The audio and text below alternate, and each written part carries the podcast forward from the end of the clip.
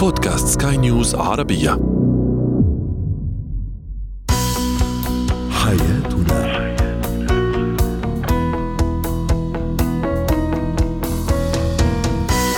أهلا بكم مستمعينا الكرام إلى برنامج حياتنا برنامجكم اليومي الذي يعنى بشؤون الأسرة وباقي الشؤون الحياتية الأخرى والذي يمكنكم الاستماع إليه عبر منصة البودكاست لسكاي نيوز عربية. معي أنا طيبة حميد. نتحدث اليوم عن التفاهم الزوجي وفي زينة الحياة كيف نتعامل مع مشاكل الأخوة وذلك بطريقة منصفة وحيادية. ونسلط الضوء أيضا على مشكلة عدم التوافق بين زملاء العمل. هو وهي.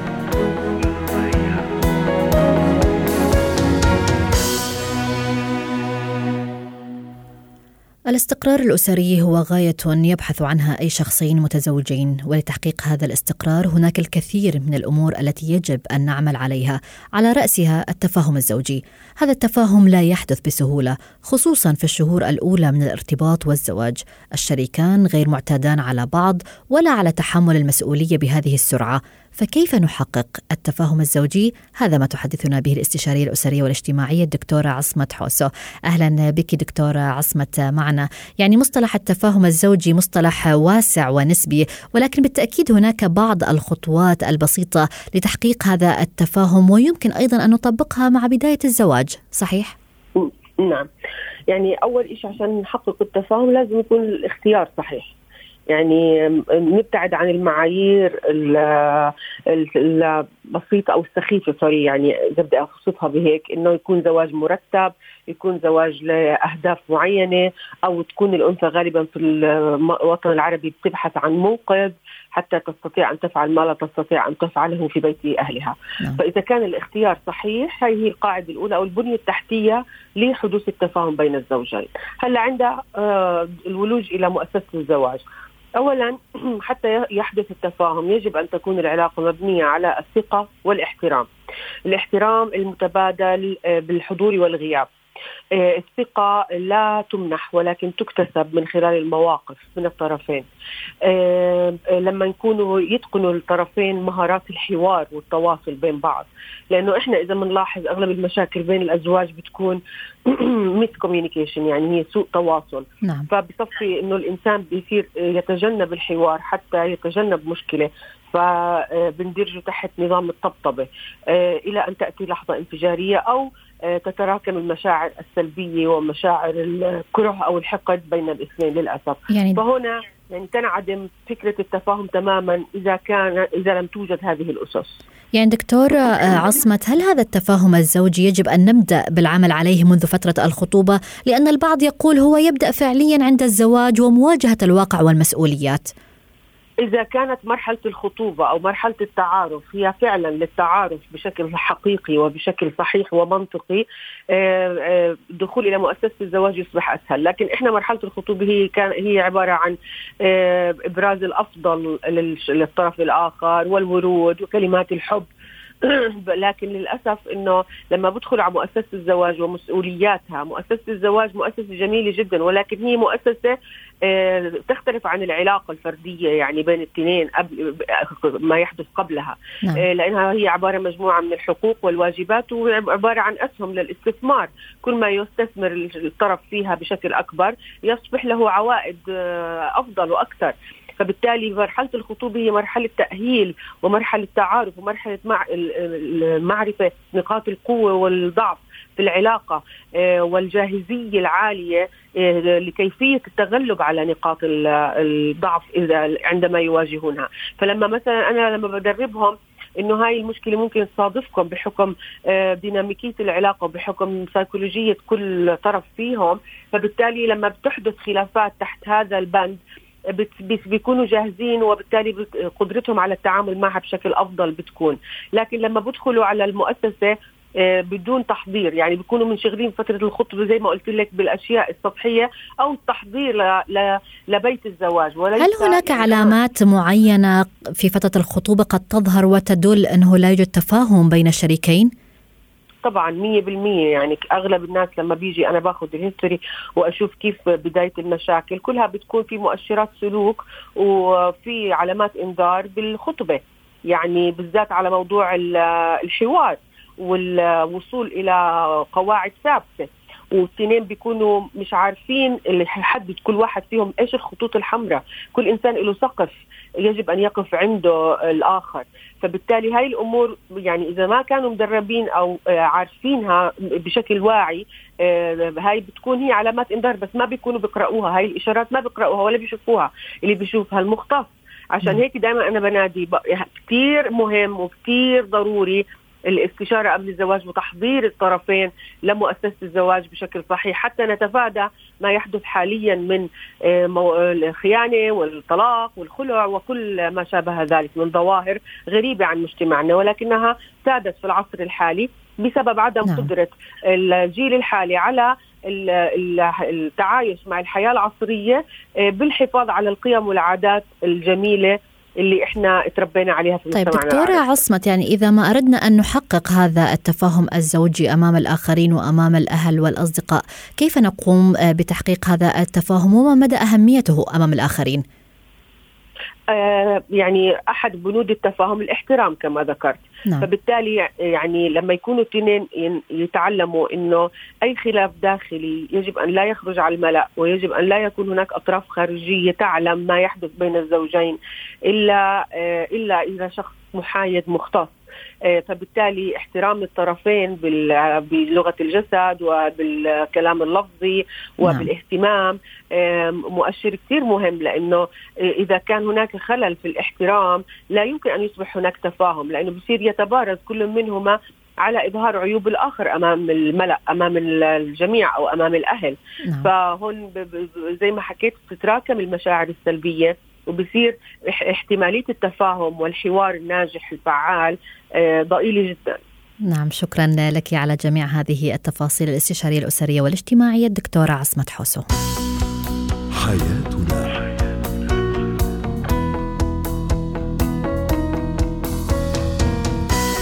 أهلا بكم مستمعينا الكرام من جديد إلى برنامج حياتنا برنامجكم اليومي الذي يعنى بشؤون الأسرة وباقي الشؤون الحياتية الأخرى والذي يمكنكم الاستماع إليه عبر منصة البودكاست لسكاي نيوز عربية معي أنا طيبة حميد.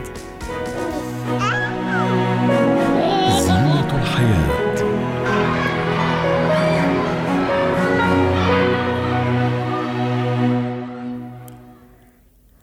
العلاقة بين الأخوة من الأمور التي تؤثر في صحة الأطفال النفسية وعلاقاتهم الاجتماعية، لا يقتصر ذلك طبعا على الطفولة فحسب بل يمتد إلى ما بعد البلوغ. المشاكل بين الأخوة أيضا هي من الأمور الطبيعية إذ لا يوجد منزل فيه أطفال دون شجار، ودور الأب والأم يأتي في التفرقة بين المشاكل الطبيعية وتلك التي تستدعي التدخل.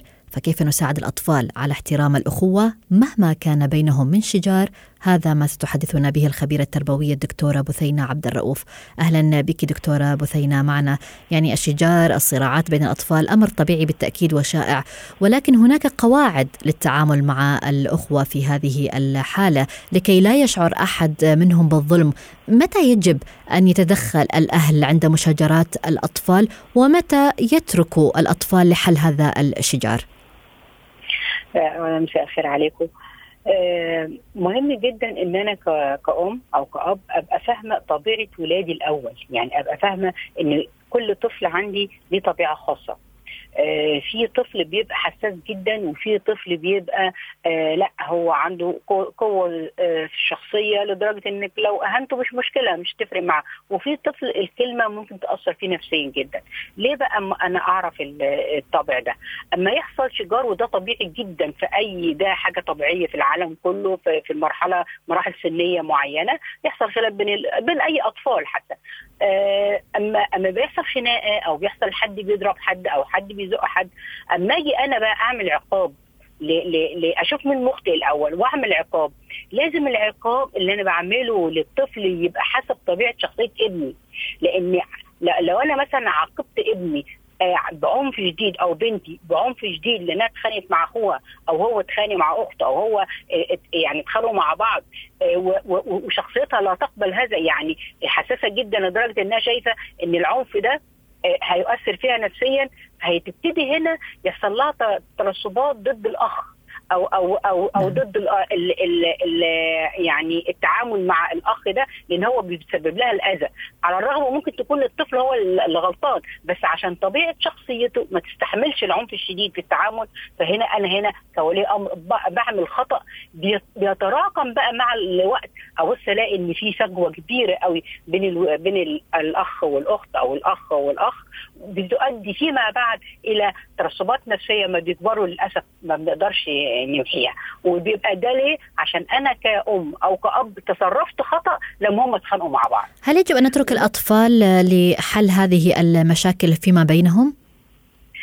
بص حضرتك مش كل المشاكل ممكن هو المفروض يعني عادة لو كانت الأسرة طبيعية والمشاكل طبيعية فيا ريت إن إحنا نتركهم لوحدهم. لكن لو آه ال ال ال ال الأسرة فيها مشاكل أو أو مثلا خلاف بين بنت وولد ودايما الأخ والأخت ده ساعات الخلاف ال- دايما الأهل يجوا إلى جانب الولد ضد البنت. وعلى فكرة دي مشكلة جامدة جدا. آه فأنا لازم أبقى العكس عارفة قد يكون الطفل الصغير مدلل كما يرى البعض ف... مثلا آه وده بعض من في الأحيان. يعني أنثى أو ذكر أو يعني ولد وبنت أو بيبقى الطفل كبير وطفل صغير. ودايما أنا أعاقب الطفل الكبير إن أقول له ده أنت المسؤول عنه أنت الكبير. وعلى الرغم من إن الطفل الصغير هو اللي غلطان نعم. فعشان كده لازم بقول لحضرتك لازم اعرف طبيعة المشكلة. لازم أعرف هل هي مشكلة فعلا يعني يعني آآ جامدة أو معقدة أو فيها إهانة أو فيها تطاول من بين الأخ والأخت أو إلى آخره أو هي مشكلة طبيعية بين أي طفلين بيتخانقوا على لعبة بيتخانقوا على نعم. أي حاجة تلفزيون دي أنا أسيبها آه، ليهم لوحدهم طيب دكتورة لكن- بثينة دعينا نأخذ الموضوع إلى آه، عملية أكثر تطبيق عملي آه، استمر الشجار بين أطفالي طويلا ما الحل في هذه الحالة؟ كيف يكون التدخل والتصرف الصحيح؟ آه لو الشجار تط- تطور لضرب بقى أو لحاجة ممكن تبقى مؤذية آه أو أصبح مزعج جدا أنا في الوقت ده أفصل بين الطرفين. يعني ما حاولش أتدخل أعنف أي طرف من من من, ال- من التاني. يعني ما حاولش إن أنا أحل المشكلة أو أو أعرف المشكلة إيه في ساعتها وهاخد قرار سريع ومثلا أعاقب حد فيهم. لا الحل الوحيد في أما تلاقي إن المسألة بقى فيها تطور في ال- الخناقة أو في النزاع بينهم أنا أفصل بينهم الأول. نعم. أخلي كل واحد في مكان لمدة نص ساعة أو لفترة معينة وبعدين أبتدي أقعد مع كل واحد لوحده أشوف إيه سبب المشكلة.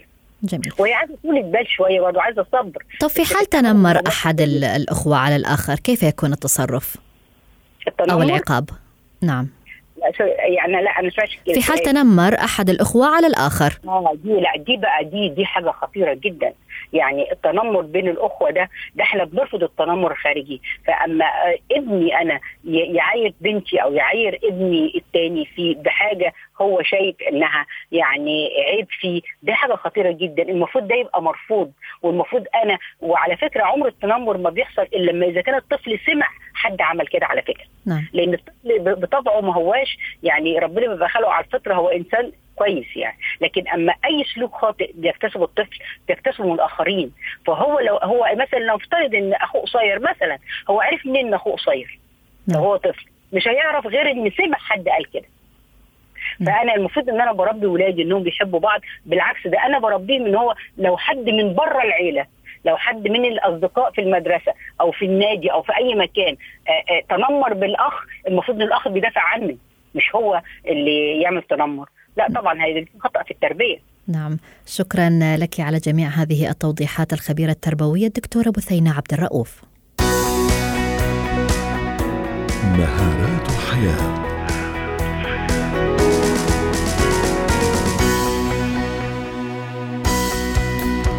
الخلافات أو عدم التوافق بين الموظفين في العمل من الأمور الشائعة جدا.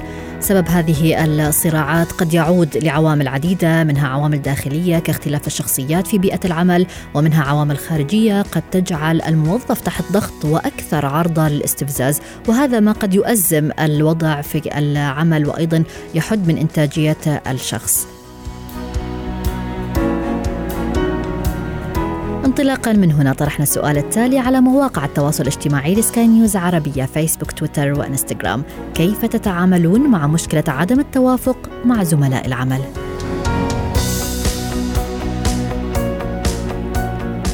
من ضمن التعليقات الواردة كانت لمحمود إسماعيل الذي قال التعامل يكون بالالتزام بضبط النفس والعمل بالقوانين واللوائح. أما مشارك آخر فقد علق وقال بالبعد عن الشخصية المزعجة. تينا تقول إذا لم أتوافق مع زميلي سأنزعج قليلا لأن الجو سيكون متوتر بالعمل ولكن سأحرص على هدوئي وهذا ضروري. أحمد أيضا علق وقال إذا لم أتوافق مع زميلي في العمل واحتدم الصدام سأرفع الموضوع إلى الإدارة ولكن بعد أن أتكلم معه وديا. أما ريم فتقول إذا كنت مديرة ولم يتوافق الموظف مع موظف آخر سأعمل على إبعادهم عن بعضهم في أقسام مختلفة أو مشاريع مختلفة.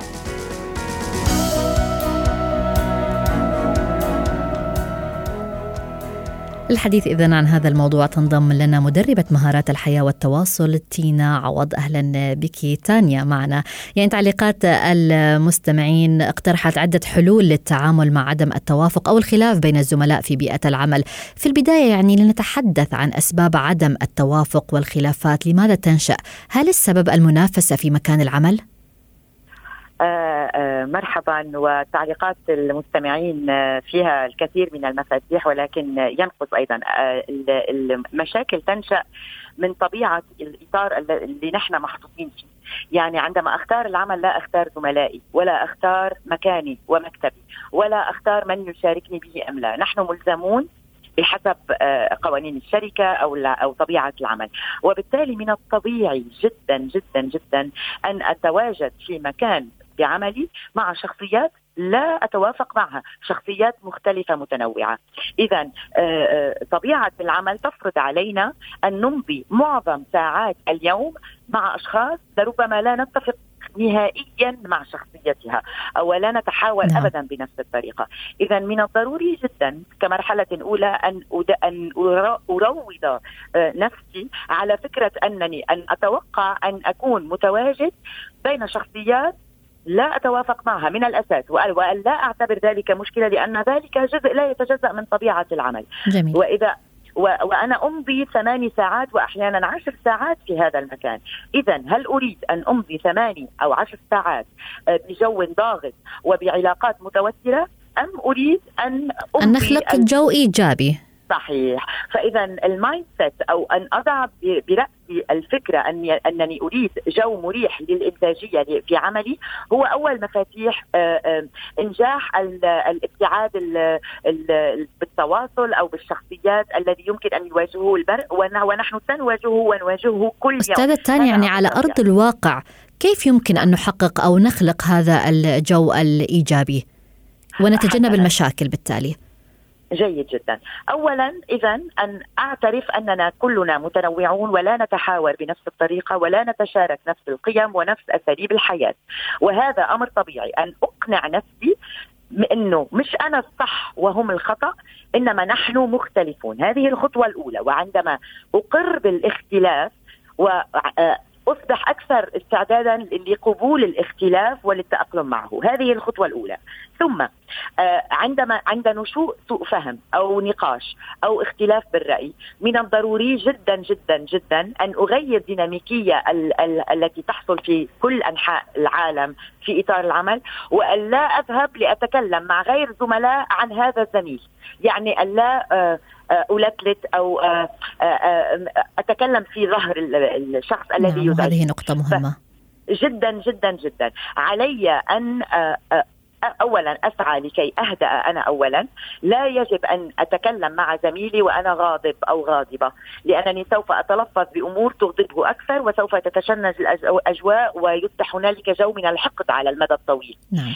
آه اذا آه لا أتكلم مع الزملاء عنه بل أنتظر آه، كي آه، أستكين وأعود وأطلب وقت مناسب للحديث والحوار وأدعو الآخر أريد التحدث معك بأمر مهم قد أزعجني وأرجو أن تقول لي متى يناسبك الأمر آه وعند عندما نعطي الخيار للآخر آه يحدث أمر آه عجيب مثل مثل السحر يعني ولكن ماذا لو رفض الآخر؟ ماذا لو قام أو عمل بأي آه شيء يستفز الطرف آه الذي امامه؟ ما الحل في هذه الحالة؟ صحيح. اولا آه، لا يجب أن آه، أغرق في لعبة الاستفزاز. يعني أنا ان أعتبر إنه القرار بإيدي مش بإيده. يعني إذا عم يستفزني عندي القرار عندي الخيار. إما أن أستفز وأن أفقد أعصابي وإما أن أبتعد وأحافظ على أعصابي وأبقى مسيطرا على الوضع. لأننا عندما لا نفقد أعصابنا تبقى الكرة في ملعبنا ونبقى مسيطرين على الوضع يعني على الهدوء هو سيد الموقف. طبعا. والطلب بلطف لوقت للحديث. 99% من المرات يقبل المرء الآخر. 99% آه، يعني آه، بس عم حافظ على 1% للشخصيات ال ال يعني ال ال القليلة في العالم التي يمكن أن ترفض. وعندما آه، أتحاور مع الآخر علي أن أتكلم بلغة الأنا. لقد قلت لي واحد اثنان ثلاثة. عندما سمعتك تقول كذا شعرت بكذا لأنني أريد أريد جوا من الاحترام في العمل. وبالنسبة لي لم تحترمني عندما قلت ذلك ربما لم تقصد ولكنني انزعجت. هل يمكننا البحث عن طريقة لنتحاور بشكل مختلف كي لا أشعر بذلك؟ مع سؤال في النهاية وهذه هذا هو التواصل الإيجابي. هل يعني ذلك أنه سوف يقبل معي 100%؟ لا ولكن سيعني ذلك أن الحوار سينتقل بنسبة تفوق 80% إلى حوار بناء ويجب علي دائما أن أبحث في أكثر الشخصيات التي تزعجني عن نقاطها الإيجابية. أن وأمدح هذه النقاط الإيجابية؟ طبعا وأن أسعى حتى بيني وبين نفسي لأنه عندي ميول كشخص. إذا شخص زعجني يصير شوفه مزعج بكافة أشكاله. أنا لازم أذكر ذاتي إنه هذا الشخص مهما كان مزعج أمامي هو أب صالح مثلا لأولاده ربما هو حنون في بيته صحيح. ربما هو زوج لطيف. أن أتخيله في مواقف مختلفة عن موقفنا في العمل فأحافظ على إنسانيته وأبقى وأحافظ على قدرتي برؤيته ككائن كامل متكامل. لا وجود لإنسان سيء أيضا 100% ولا لإنسان جيد 100% بالتأكيد. يعني أيضا أستاذة تانيا أحد المشاركين قال أنا أتجنب المشاكل وعادة ما أجلس لوحدي لكي لا أدخل في نقاشات أو حوارات خارج العمل. برأيك هل هذه الانطوائية قد تفيد أحيانا في العمل من الناحية الواقعية؟ برأيي الشخصي الانطوائية هروبا من هي انطوائية سيئة. آآ آآ الانطوائية أو العدم المشاركة في الأحاديث تجنبا للمشاكل هو خوف. الشجاعة هي أن أكون متواجد وأتفاعل مع نعم. الزملاء ولكن أعرف متى يجب اتخاذ موقف شجاع إنما بناء لا يجب ان ان ان أدفع بالآخر آه، آه، لا يجب أن أهين كرامة إنسان الآخر كي لا يستمر بالهجوم عليه هذه هي نقطة الفصل إذا أردت صحيح. لكن تجنب اللتلة أو أو الأحاديث المؤذية آه، في ظهر الزملاء طبعا هي تكتيك ناجحة جدا وهي نعم. مطلوبة لا يجب أن نغرق في في الأحاديث عن الزملاء لأن ما من أحد ما من حديث إلا ويصل لصاحبه ويشكل مشكل إضافي. شكرا لك على جميع هذه النصائح مدربة مهارات الحياة والتواصل تانيا عوض. حياتنا.